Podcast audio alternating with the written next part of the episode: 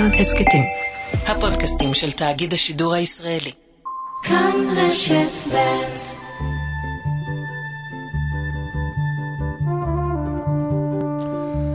בוקר טוב, שבת שלום לכם המאזינים והמאזינות, ברוכים הבאים לשעה השנייה בתוכניתנו. עורכת משנה ומפיקה מאיה טלמון עזרזר, ליטל אטיאס על הביצוע הטכני, ואני אורן נהרי. וכעת פנינו לטורקיה, אז נתחיל עם אחד השירים הטורקים המיתולוגיים, לפחות לבני דור מסוים, ואני מסגיר כאן את גילי, ביצוע הפרברים, איסטנם בבג'ים.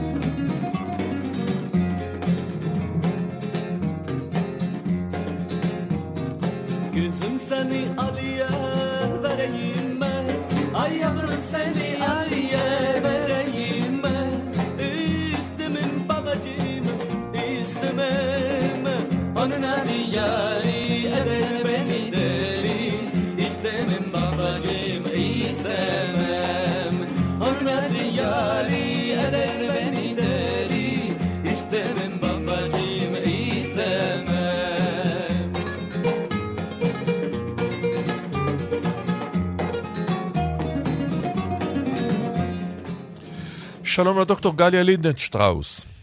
בוקר טוב. חוקרת בכירה במכון למחקרי ביטחון לאומי.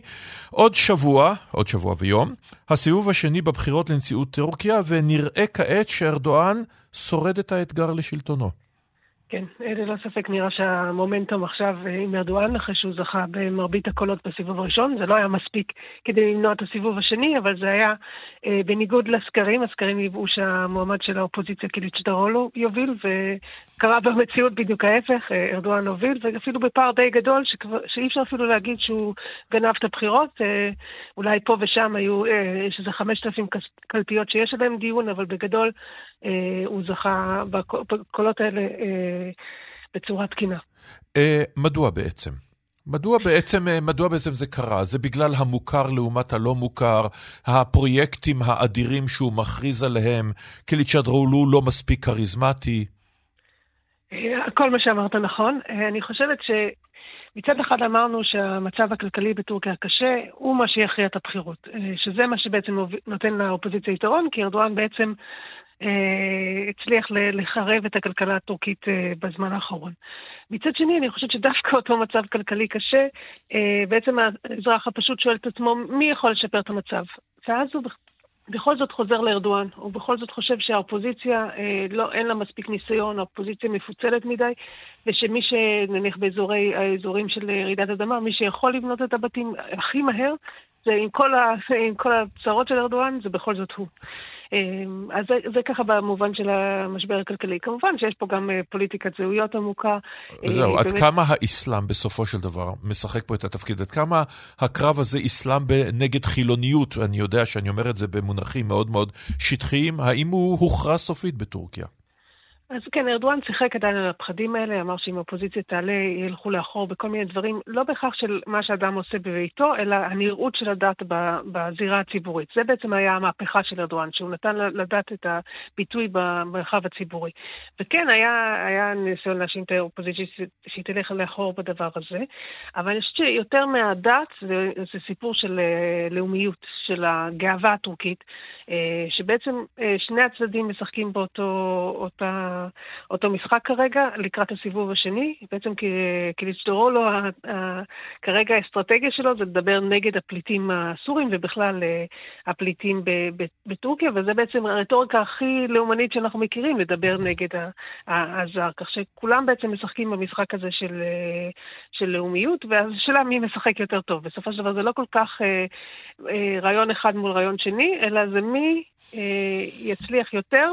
להביא את, את הטורקי למקום שהוא רוצה להגיע אליו. אז מה המקום שאליו רוצה להגיע הטורקי, או במקרה הזה, המקום שאליו רוצה להוביל אותו ארדואן? מה, איך הוא רואה את המורשת שלו, איך תיראה תקופת כהונתו כנראה האחרונה? אז קודם כל צריך להגיד שטורקיה כבר מדינה מאוד משמעותית מבחינת uh, גודלה. אם ארדואן קיבל את uh, טורקיה לפני 20 שנה שהיו 65 מיליון, ועכשיו אנחנו מדברים על 85 מיליון, היא תגיע כמעט עד uh, 100 מיליון, uh, הצפי שלה ב-2050, וזה בלי פליטים, אם אתה מוסיף עוד את כל הפליטים ואת ילדיהם. היום מתוך עשרה ילדים, ש... עשרה תינוקות שנולדים בטורקיה, אחד הוא תינוק של פליט, פליטה סורית.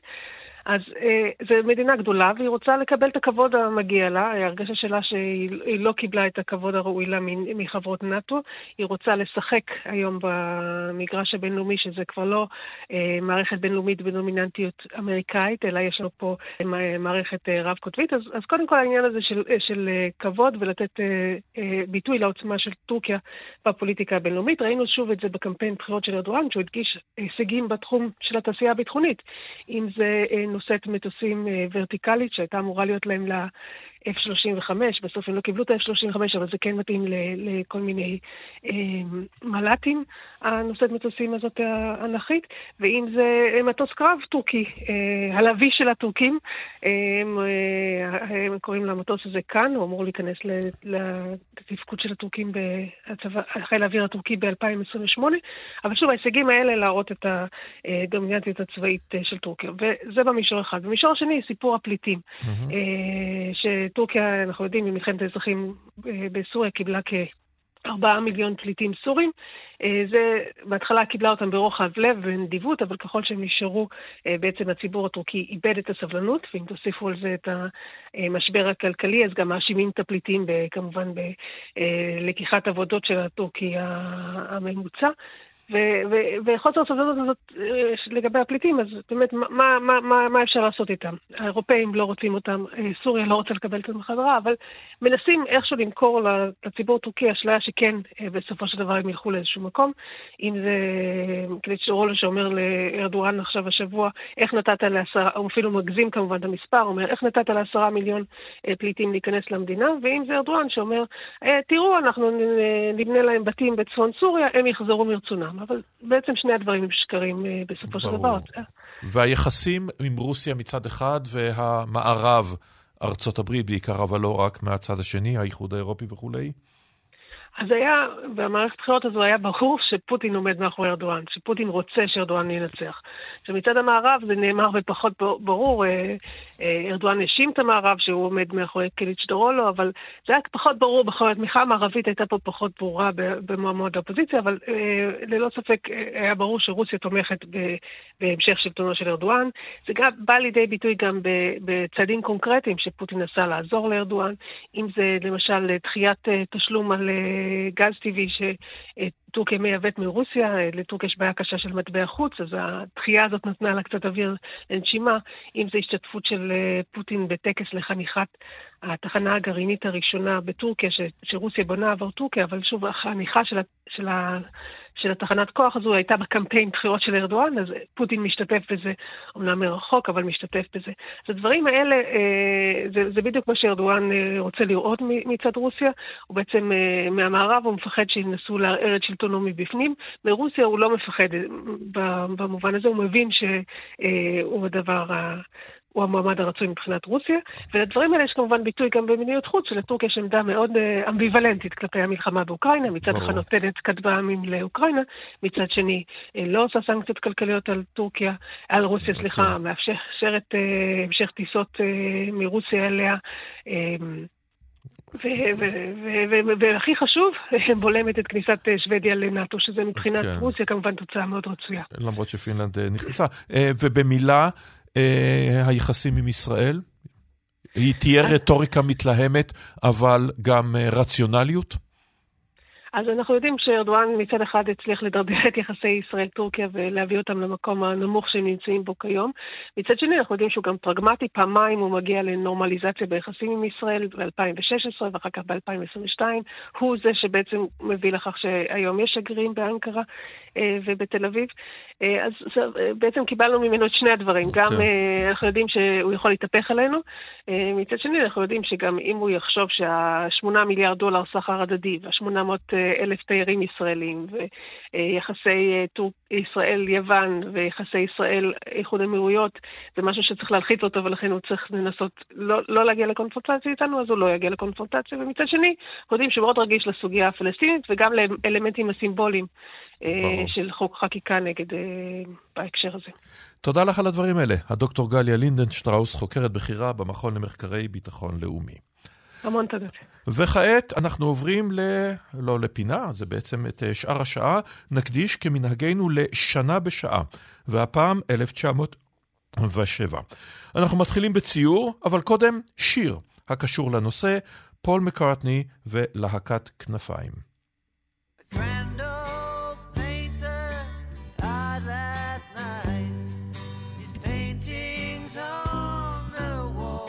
שתו למעני, שתו לבריאותי, אתם יודעים, אינני יכול לשתות יותר. המילים האחרונות של פיקאסו, כך נקרא השיר. שלום יונתן הירשפלד. בוקר טוב, אורן. צייר, כותב על אומנות, בעל טור בתרבות וספרות הארץ, מחבר הספר לדעת ציור. ב-1907 באים לעולם שני ציורים חשובים. אה, גוסטב קלימט האוסטרי מצייר את הנשיקה, פבלו פיקאסו את העלמות מאביניון, והציור של פיקאסו הוא לא רק ציור, הוא משנה את אומנות הציור.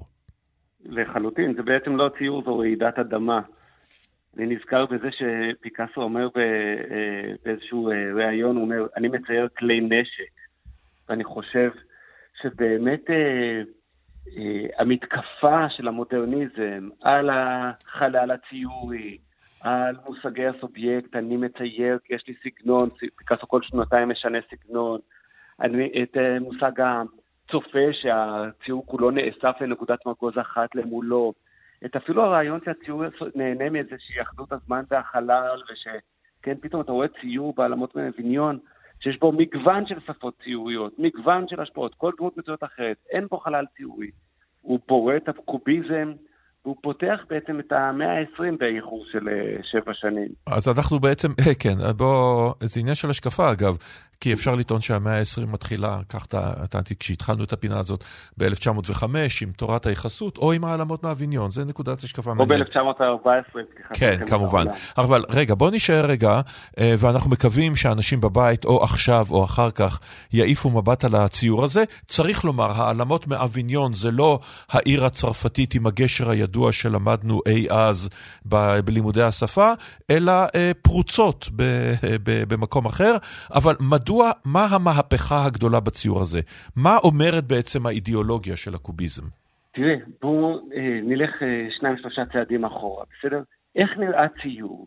ציור נראה כאילו ביני לבין העולם עומדת זכוכית, ואני אה, חוזר עם הצבעים שלי על האינפורמציה החלוטית של הזכוכית. זאת אומרת, אני מייצר גרסה שטוחה של המציאות התלת-מימדית. ופתאום פיקאסו אומר, לא, ציור הוא בכלל לא קשור לעולם, אני מפנה את גבי לעולם. ציור הוא אוטונומי, הוא מציאות עצמאית. למעשה, ניתן לומר שכל המודרניות היא הפניית גב לעולם. מה זה פשר החלומות של פרויד אם לא להפנות גב לעולם והפנים מופנים אל הנפש? מה זה סוריאליזם? מה זה הספרות הזאת שעסוקה במצלול ובחריזה ובהיגיון הפנימי? מה זה אה, ספרות כמו וירג'יניה וולף ששואלת, כן, מהי דמות?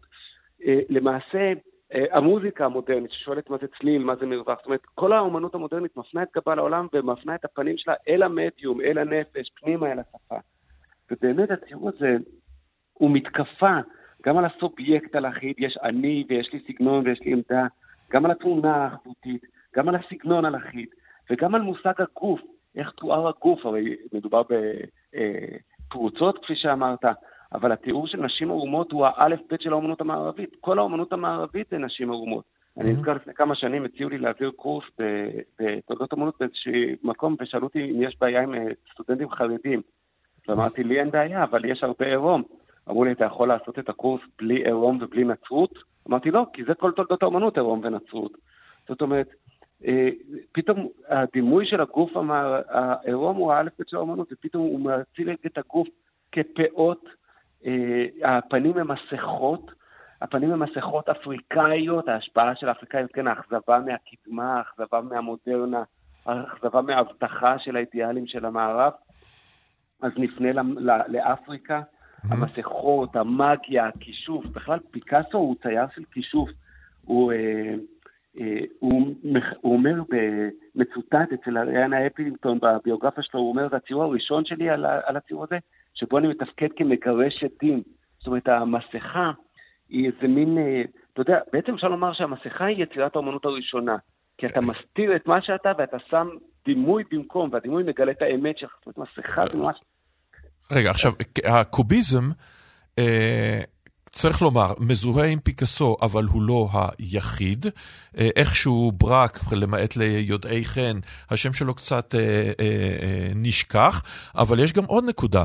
הרי כל מהפכה נבנית על המהפכות הקודמות, הרי היו עוד קודם, וגם אצל פיקאסו עצמו, אה, בתקופ, אה, בתקופה הוורודה הכחולה וכולי וכולי, היו הפוביזם והיה האימפרסיוניזם.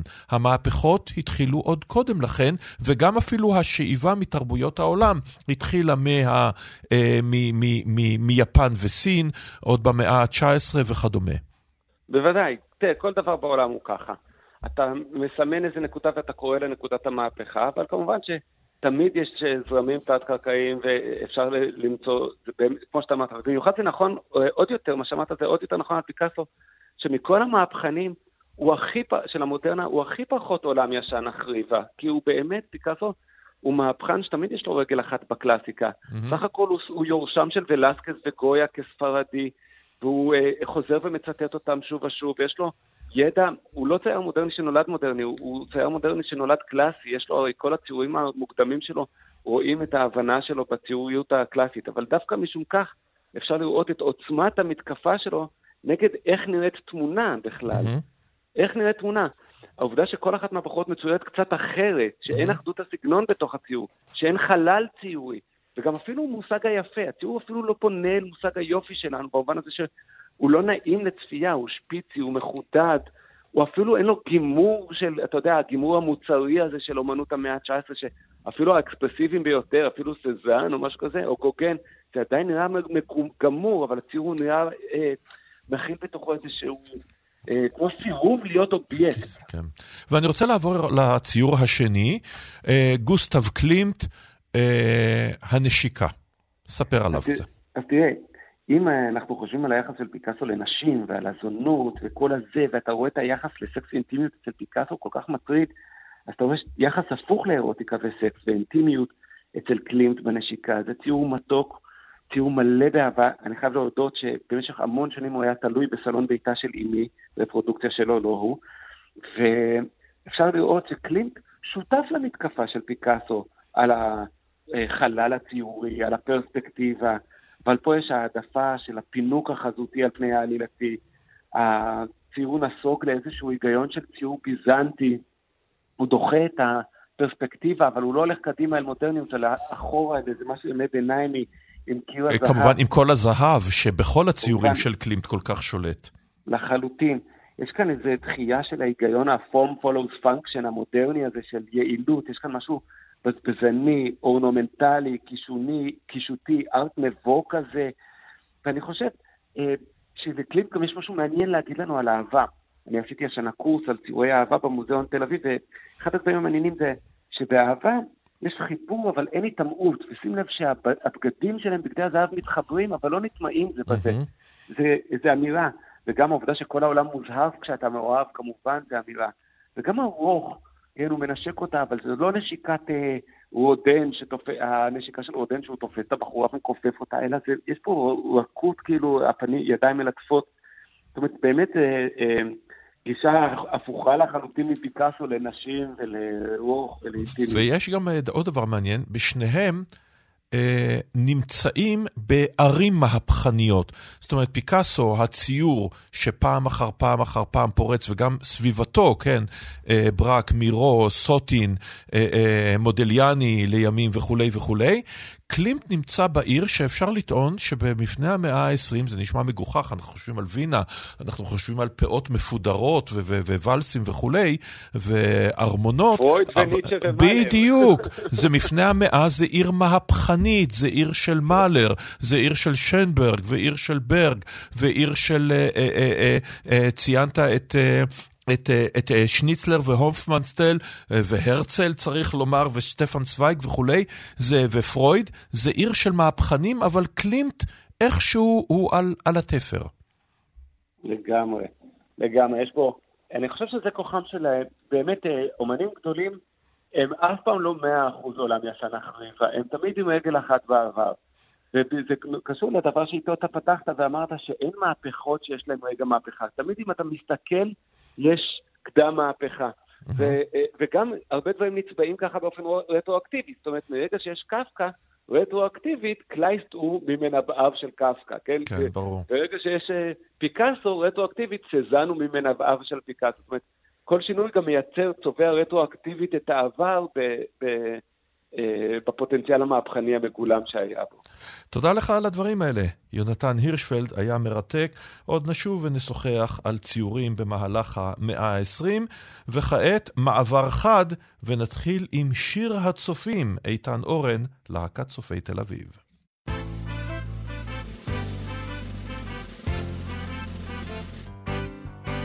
יש השואלים עלינו,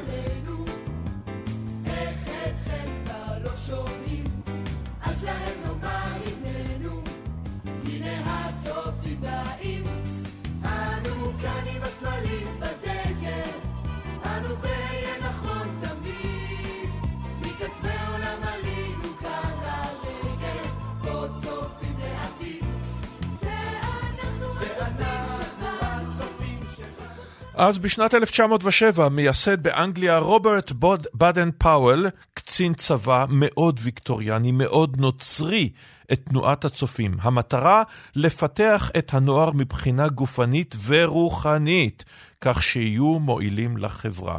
ובישראל יקומו הצופים שנים ספורות לאחר מכן, בשנת 1919. אני אישית הייתי בשבט משוטטי בכרמל, שזה השבט הראשון מטעם בית הספר הריאלי. די הולם, אגב, ששני המוסדות האלה הם uh, ביחד. שבועת הצופה, הנני מבטיח הבטחה שלמה, לעשות ככל שביכולתי לשרת את עמי ואת מדינתי, לעזור לזולת בכל עת ולקיים את חוקת הצופה. בוקר טוב, איילת הלר. בוקר טוב. מדריכה ומרכזת הדרכה בשבט מצדה בירושלים בעבר, עבדת בצופים גם כמרכזת בוגרת, אז אני רוצה לדבר איתך על התנועה, והתנועה הזאת, גם כיום, היא תנועת הנוער הגדולה ביותר בישראל. נכון. נכון. נהניתי לשמוע את שיר הצופים, ככה, על הבוקר. כן. עכשיו, התנועה הזאת היא תנועת הנוער הגדולה ביותר. למה בעצם? בגלל מסורת?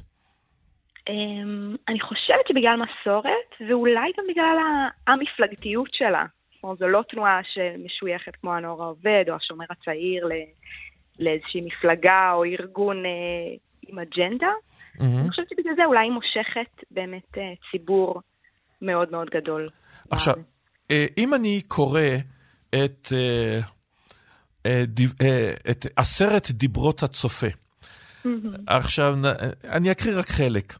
הצופה חבר מועיל בחברה, אוהב עבודה ועוזר לזולת. הצופה אדיב, הצופה איש משמעת, הצופה חסכן. הצופה טהור בדיבורו ובמעשיו, והכי אהובה עליי, הצופה אינו נופל ברוחו, ובצר לו מצטחק. אפילו השפה הזאת היא שפה נורא ארכאית. אז עד כמה בעצם התנועה עדיין רלוונטית לעולם של המאה ה-21? אני חושבת שהיא מאוד רלוונטית. קודם כל כי היא מייצרת אלטרנטיבה אה, להרבה מאוד ילדים ובני נוער במקום המסכים ובמקום להישאר בבית והטלפונים, mm-hmm. אה, ונותנת איזושהי הזדמנות באמת לצאת החוצה פעמיים בשבוע ולהרבה טיולים וסמינרים במהלך השנים.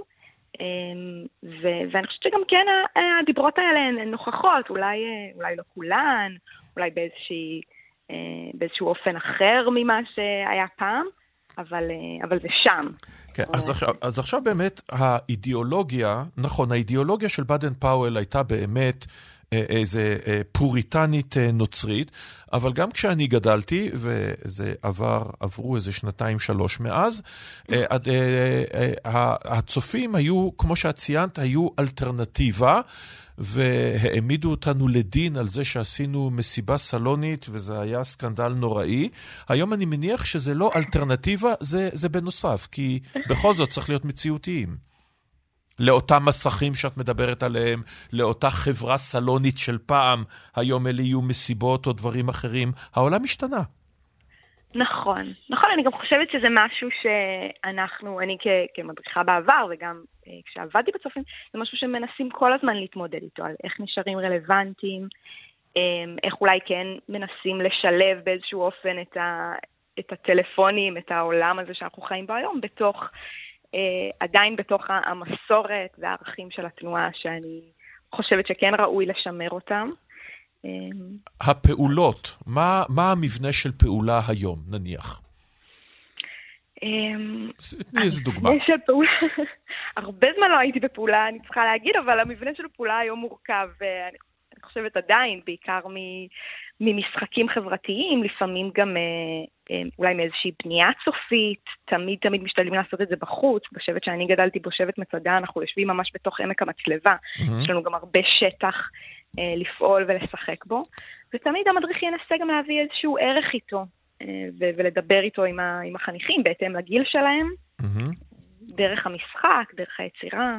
ועדיין יש את הפעולות ואת היציאה לשטח וטיולי לילה אה, וכל הדברים האחרים ש, שהיו בזמנו?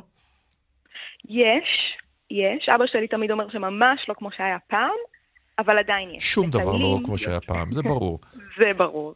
כן. והייתה לך בעיה, כשאת היית אה, מרכזת הדרכה אה, כמרכזת בוגרת, הייתה בעיה, נגירה לזה, לגייס מילה, לא, מילה בעייתית, כי זה בהתנדבות, אבל לגייס אנשים, לא באו הילדים הציניקנים אה, של השנים האחרונות ואומרים מה לי ולמדי החאקי האלה ולעניבות האלה ולסמלים האלה. אה, אנחנו בעולם אחר.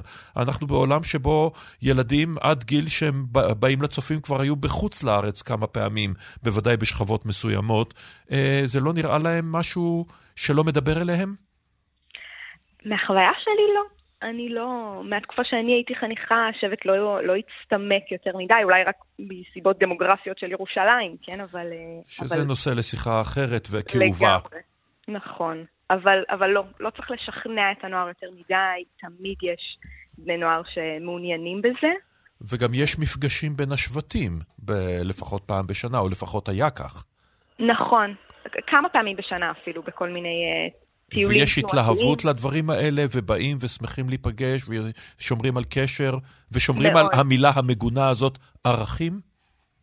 מאוד, מאוד, ואני גם חושבת שזה בסוף הולך עם uh, כל מי שהיה מדריך בצופים, או רשג"ד בצופים, או אפילו רק חניך, זה הערכים האלה גם ממשיכים, מהחוויה שלי לפחות, לחיים הבוגרים. תודה לך על הדברים האלה, איילת הלר. תודה רבה. עוד כמה דברים שהיו ב-1907, חברת הרלי האמריקנית מייצרת את מכונת הכביסה הראשונה. אמיל פישר הגרמני מוכיח שחומצות אמינו הן אבני הבניין של החלבונים, ונחנכת באר שבע. תבואו ותגידו, אוקיי, אז מה?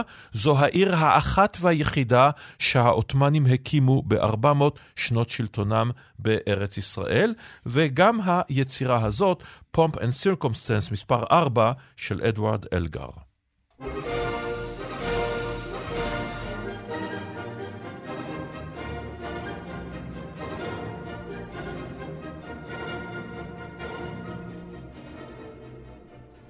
ונעבור לנושא אחר. שלום לפרופסור הלל כהן. שלום וברכה. חוקר יחסי יהודים ערבים, החוג ללימודי האסלאם והמזרח התיכון, האוניברסיטה העברית בירושלים. אז בשנת 1907 כותב יצחק אפשטיין, איש העלייה הראשונה, מאמר שכותרתו היא שאלה נעלמה. הוא מבוסס על הרצאה שהוא נשא קודם בקונגרס הציוני של 1905, ואני רוצה לצטט. בין השאלות הקשות הקשורות ברעיון תחיית עמנו על אדמתו יש שאלה אחת שהיא שקולה כנגד כולן, שאלת ייחוסנו אל הערביים. שאלה זו שבפתרונה הנכון תלויה תקוותנו הלאומית, לא נשכחה אלא נעלמה כליל מן הציוניים, ובצורתה האמיתית אין לה כמעט זכר בספרות תנועתנו. העובדה שאפשר היה להסיח את הדעת משאלה יסודית כזו, ושאחרי 30 שנה של עבודה יישובית צריך לדבר עליה כעל חקירה חדשה, עובדה מעציבה זו מוכיחה למדי את קלות הדעת השוררת בתנועתנו ומראה שעדיין אנו מרפרפים על פני העניינים ואין אנו יורדים אל תוכם ואל עיקרם. דבר אחד של מה בכך שכחנו, כי יש בארץ חמדתנו עם שלם, שנאחז בה מאות בשנים, ומעולם לא היה בדעתו לעוזבה. הגיעה השעה לשרש את הדעה המשובשת, שנתפשטה בקרב הציוניים, כי בארץ ישראל יש אדמה בלתי נאבדת מחוסר ידיים עמלות ומעצלות התושבים. אין שדות שוממים. ולהפך, כל פלח משתדל להוסיף על חלקתו מאדמת הבור הסמוכה לו, אם אינה דורשת עבודה יתרה. ובכן, כשאנו באים להיאחז בארץ, הלא מתעוררת מיד השאלה, מה יעשו הפלחים אשר את שדותיהם נקנה אנחנו? האם הוא היחיד ששם לב לכך, פרופסור הלל כהן? אה, אני לא חושב שיצחק אפשטיין היה היחיד, אבל הוא היה אחד היחידים. זה דבר אחד. ודבר שני, צריך כמובן להבחין בין הציונים שהגיעו לארץ, הציונים הרבים שלא הגיעו לארץ, ומסביבם המעגל ההרבה יותר רחב של היהודים שלא הגיעו לארץ. כי כשאנחנו מדברים על התקופה הזו, זו התקופה של ההגירות הגדולות ממזרח אירופה. Mm-hmm. שני מיליון יהודים עוזבים את מזרח אירופה, מתוכם 60 אלף מגיעים לארץ. מתוך השני מיליון פחות 60 אלף, וגם, וגם חלק כמה... גדול מהם ימשיכו הלאה לארצות הברית, צריך לומר. חלק מסוים מהם ימשיכו הלאה, וגם אה, אנחנו, בתוך המעגל הזה, יש את המיעוט שמגיע לארץ ומסתכל מסביב. Mm-hmm.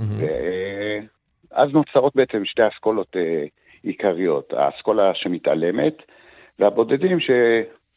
כמו, כמו אפשטיין שאומרים, תשימו לב, משהו פה לא עובד נכון. יש פה באמת אה, אנשים שחיים בארץ הזו. מה שאנחנו מספרים בחוץ לארץ, או מה שסיפרו לנו בחוץ לארץ, זה לא נכון. אבל גם, בוא נתמקד באנשים המגיעים לארץ. עזוב את, ה, את אלה שנמצאים אה, בחו"ל.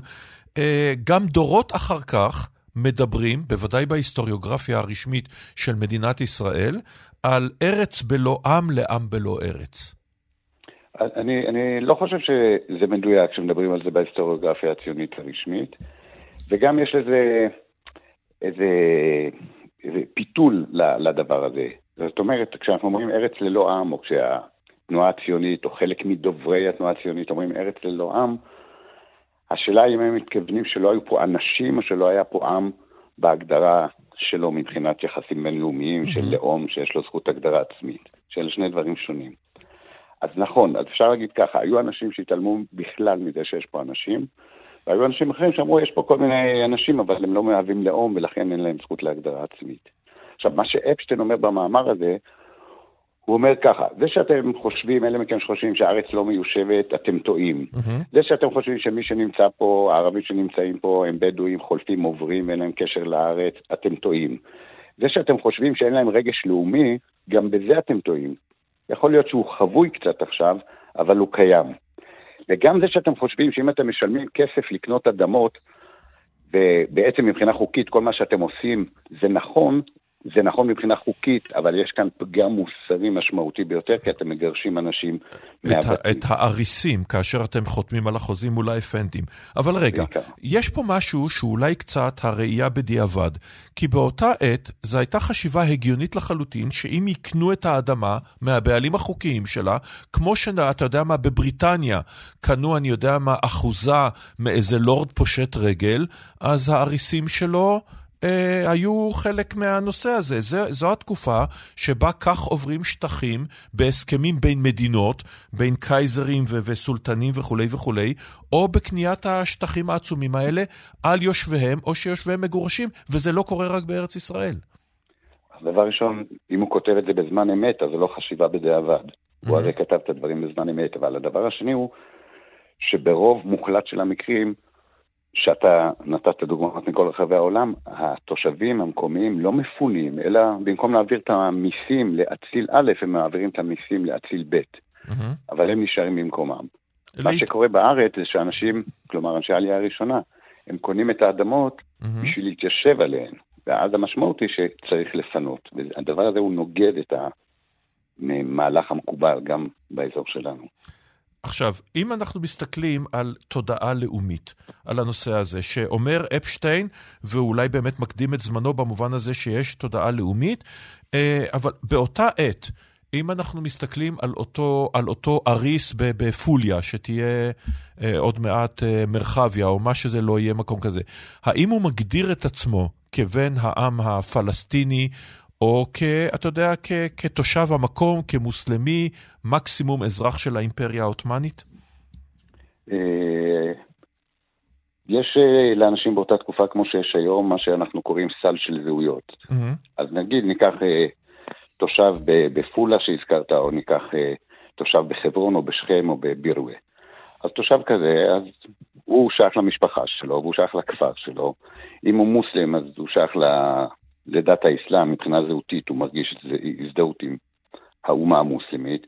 אכן, יש לו גם זיקה לאימפריה העות'מאנית הרבה פעמים. יש לו זיקה מאוד חזקה לערביות. Mm-hmm. אם הוא בגליל, אז יש לו תחושה של גלילי, ואם הוא בחברון, אז הוא יודע שהוא חלילי.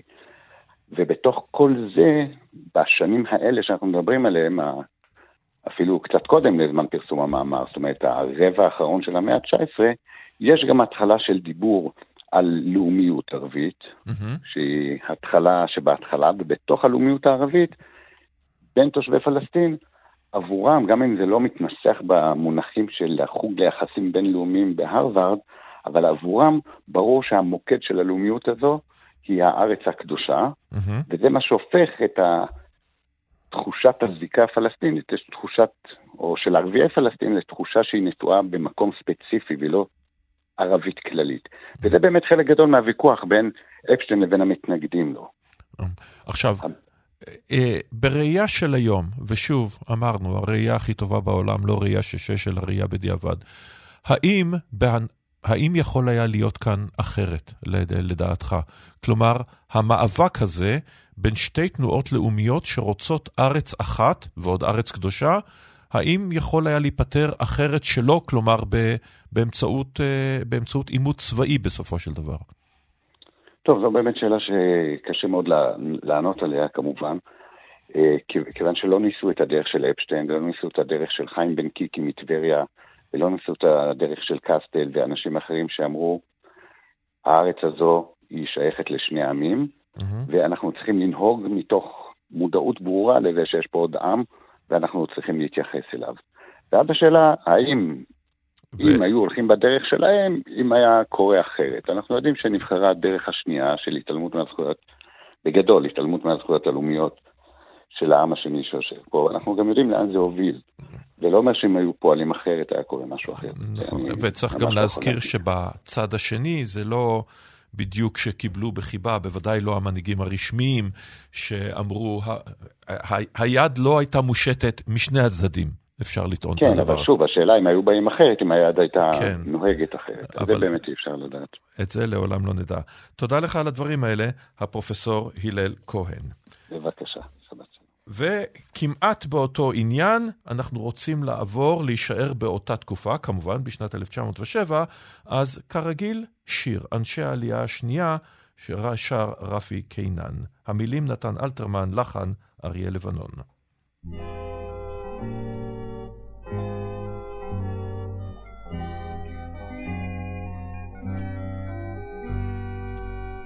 הם היו עלמים צעירים הן היו עלמות צעירות, כעולים חדשים סובבו בהרים, התהלכו ביהודה ובקעת כנרות. הם בערך לפני כשבעים שנים, ארצה באו להיות חלוצים ראשונים, וכל רואיהם אמרו עליהם איזה מין בני אדם משונים. מה רואים הם סביב? רק ביצות ושממות, באמת בני אדם משונים מאוד. הם אמרו לא צריך שנראה מי שודד ומצר ורודף, יש לקום בלילות ולצאת לשמירה, ולרכב על סוסה עם רובה על כתף. זאת אמרו ועשו בילל התנים, הם שמרו בלילות על שדות וגנים, וכל רואיהם אמרו עליהם איזה מין בני אדם משונים. מייסדים השומר לוחשים סיסמאות באמת בני אדם משונים מאוד. הם אמרו נייסד פה קבוצה, ונגור בה יחדיו כאחים, ובכל משרוך נעל ועד חולצה. נתחלק, נתחלק בלבבות שמחים. זאת אמרו ונטלו אוהלים לבנים, ובכנרת ודגניה החלו חונים, וכל רואיהם אמרו עליהם, איזה מין בני אדם משונים. מייסדים קבוצה דגניה, על איזה יסוד, באמת בני אדם משונים מאוד. מפליגים בדמיון וחולמים חלומות, באמת בני אדם משונים מאוד.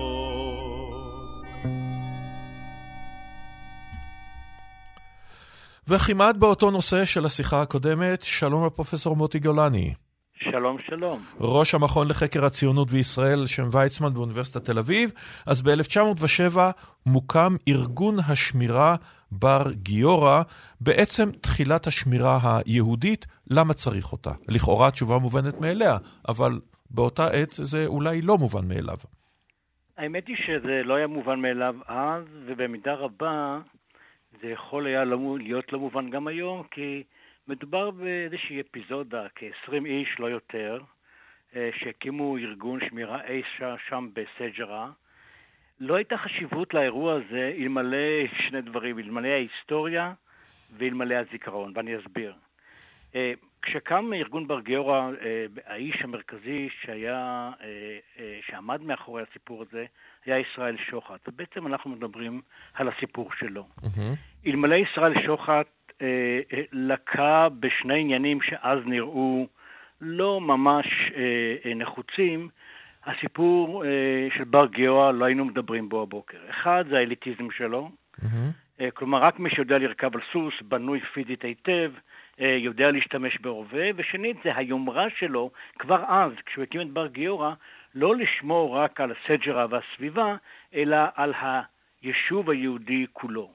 מה, מה הבעיה כאן? כעבור שנתיים, כשהוא הקים את ארגון השומר, אה, אה, זה כבר תפס נפח גדול יותר. כעבור עוד שנתיים, שלוש, הוא אמר לקונגרס הציוני, חברים, השמירה עליי. Mm-hmm. ברגע הזה הוא הפך לחשוד. כי לגבי יהודים שרובם לא חיים בארץ, נושאי הנשק באשר הם חשודים. מי אתה ומה אתה שאתה תגיד על מי לירות, מתי לירות וכיוצא באלה, ומהרגע הזה אה, אה, ישראל שוחט, שעשה מעשה, אין ספק, היה דוגמה יוצאת מן הכלל להסתדרות הציונית וגם ליישוב, איך לא בונים ארגון שמירה. וגם נכון. כמובן, הארגון הזה נבלע, כמו שציינת בצדק, במיתולוגיה של ארגון השומר, והם קצת, מצד אחד, אני אקח במודע מילים של פעם, עבדייתים, ומצד שני הם אוונטוריסטים. כן. אה, אה, בדיוק, הם, הם, היו, הם, היו, הם היו חשודים. תראה, זו הייתה קבוצה, בוא נאמר, שכוחה היה ברגליה, לאו דווקא בעברים אחרים. הם לא עשו חשבון לכל הכיוונים, וכאשר אה, כעבור כמה שנים, ב-1920, הוקם ארגון ההגנה, אה, ביקשו להקים אותו, ולא בכדי, כמיליציה עממית, אה, וגם אם אנשי השומר, ישראל שוחט בראשם, היו חלק מהוועד המתחיל של ההגנה, מהר מאוד הם נדחקו לעמדה שאילצה אותם להיות מעין מחתרת בתור מחתרת. וכאן אני מגיע לגורם השני, שהפך את בר גיורא אה, ואת השומר לכל כך מרכזיים בזיכרון שלנו, ואני מתכוון אה, למה שעשה דוד בן גוריון אי שם בשנת 1958. דוד בן גוריון, שהיה לו חשבון עם הארגון השומר, כי לא קיבלו אותו לארגון השומר, הוא לא היה בנוי מספיק טוב. ב-1958, כראש ממשלת ישראל והאדם המרכזי, אה, הוא רצה לרגל העשור למדינת ישראל, הוא רצה לבנות את ההיסטוריה של היישוב כדמותו. הוא אמר, הדבר העיקרי שעשינו זה צה"ל. האבא של צה"ל היא ההגנה. הסבא של צה"ל הוא ארגון השומר. וכשאומרים ארגון השומר, מדברים על סבא רבא על בר גיורא. וכך באחת, בשנת 1958, הכניס בן גוריון את בר גיורא אל האתוס הישראלי. עכשיו, זה לא נטול היסטוריה, mm-hmm. כן? ש, ש, שיהיה ברור. אני חושב שמבחינה היסטורית יש מקום לדבר על ארגון בר גיורא כצעד ראשון בדרך להתארגנות לכוח מגן. קולקטיבית להגנה. בדיוק. עכשיו, בהמשך לשיחה הקודמת עם הפרופסור הלל כהן על השאלה נעלמת של יצחק אפשטיין, הם הולכים על חיקוי מודע, אפשר לומר אוריינטליסטי, אולי לא של הערבים, של הבדואים, כלומר הסוס והכאפיה והדיבור כן. בשפה וכל הדברים האלה, וזה קצת מגוחך לחשוב על אותם יוצאי רוסיה והשטטל, אתה יודע שהם אה, אה, אה, כמו, אבל הם לא היחידים, כן, גם הבריטים עושים את זה ואחרים, איזה סוג של איזה לורנס איש ערב כאלה, המקדימים את, את אפילו אותו. אתה, אתה, אתה יותר מצודק, הם... היו לבושים כמו בדואים והסתערו ביידיש. אני חושב שזה היה לא מודע לגמרי, שהרי אנחנו בדרך כלל פועלים לפי דפוסים מוכרים.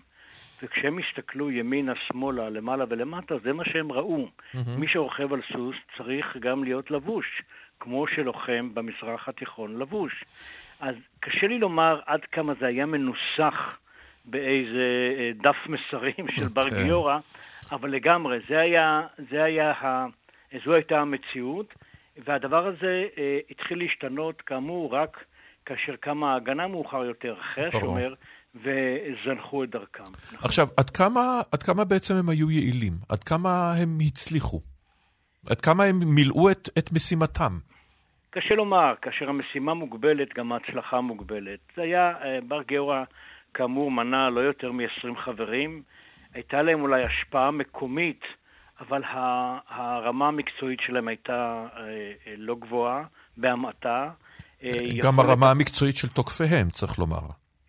נכון, אבל תוקפיהם הכירו את השטח. כן. הכירו כל שעל וכל גבעה. להם לא הייתה את ההיכרות הזו.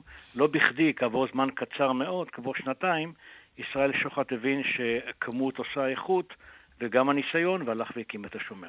ואם אנחנו, אתה, הזכרנו כמה פעמים את ישראל שוחט, וכמובן, אני מקווה שחלק ממאזיננו בתום התוכנית אה, יקראו גם על חלק מהאנשים המרתקים האלה, אי אפשר שלא להזכיר את אשתו המיתולוגית, את מניה. את מניה, שהיא בעצם הדמות החשובה בסיפור. נכון. אה, במקביל אה, להקמת בר גיורא בסג'רה, הקימה מניה את... את הקולקטיב בסג'רה. יש ויכוח אם זו הקבוצה הראשונה או לא, זה לא משנה כרגע. היא עשתה מעשה, אה, היום היו קוראים לזה פמיניסטי, הייתה נטולת הכרה פמיניסטית, אבל היא הקימה אה, קבוצה של בנות שהלכו עם מכנסיים ועבדו בחקלאות, והיא מהר מאוד אה, הפכה למה שהיא כינתה את עצמה לאם השומר, והיא בעצם הדמות שדחפה אותי, אותו קדימה, וגרמה לו לחשוב מעבר למה שרואים בכוונת. כלומר, לחשוב פוליטית, לחשוב ציבורית, לחשוב חברתית. זה לא עזר הרבה מבחינת מקומה של האישה בעשייה של שוחט אה, בהמשך, אה, אלא ש, שמניה אה, אה, אה, הייתה, הייתה, בלעדי ישראל לא היה קיים. Mm-hmm. הטרגדיה של שניהם, שהם כבר אה, אחרי מלחמת העולם הראשונה, היו אה, חשודים בעיני רבים ממנהיגי היישוב בכל מיני קבלות נסתרות, מה שלא עשה את מי שהיה מאוד בולט לפני המלחמה למאוד בולט אחריה. זה נכון גם לגבי ישראל, גם לגבי מניה. וטוב, זה דבר שקורה לא מעט. בן גוריון היה פוליטיקאי טוב בהרבה מהם, אבל זה כבר סיפור אחר, שעוד נשוחח עליו. אני קורא לזה, אני קורא לזה עלייתם המהירה ונפילתם okay. אוקיי. הארוכה. כלומר, הם עלו שניהם, מניה וישראל, עלו מנאמר מ-1907 עד 1920 נאמר, אה, עלו בצורה מטאורית בשמי הפוליטיקה היישובית, ומאז ועד סוף ימיהם בשנות ה-60 הם היו בדעיכה מתמדת. תודה לך על הדברים המרתקים האלה, הפרופסור מוטי גולני. וב-1907 מגיע גם השיר הזה, טדי ברס פיקניק, הפיקניק של הדובונים, אה, הנה הוא.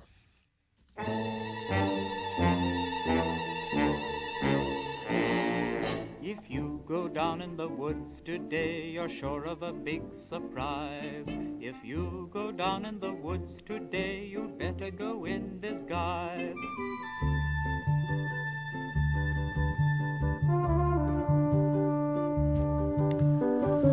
ועד כאן תוכניתנו, תודה ענקית, כרגיל, למפיקה ועורכת המשנה מאיה טלמון עזרזר, לליטל אטיאס על הביצוע הטכני. תודה לכם, המאזינות והמאזינים. מיד יומן השבוע עם שלום קיטל, אחרי חדשות השעה 10. אני אורן נהרי, שיהיה לכולנו יום נהדר.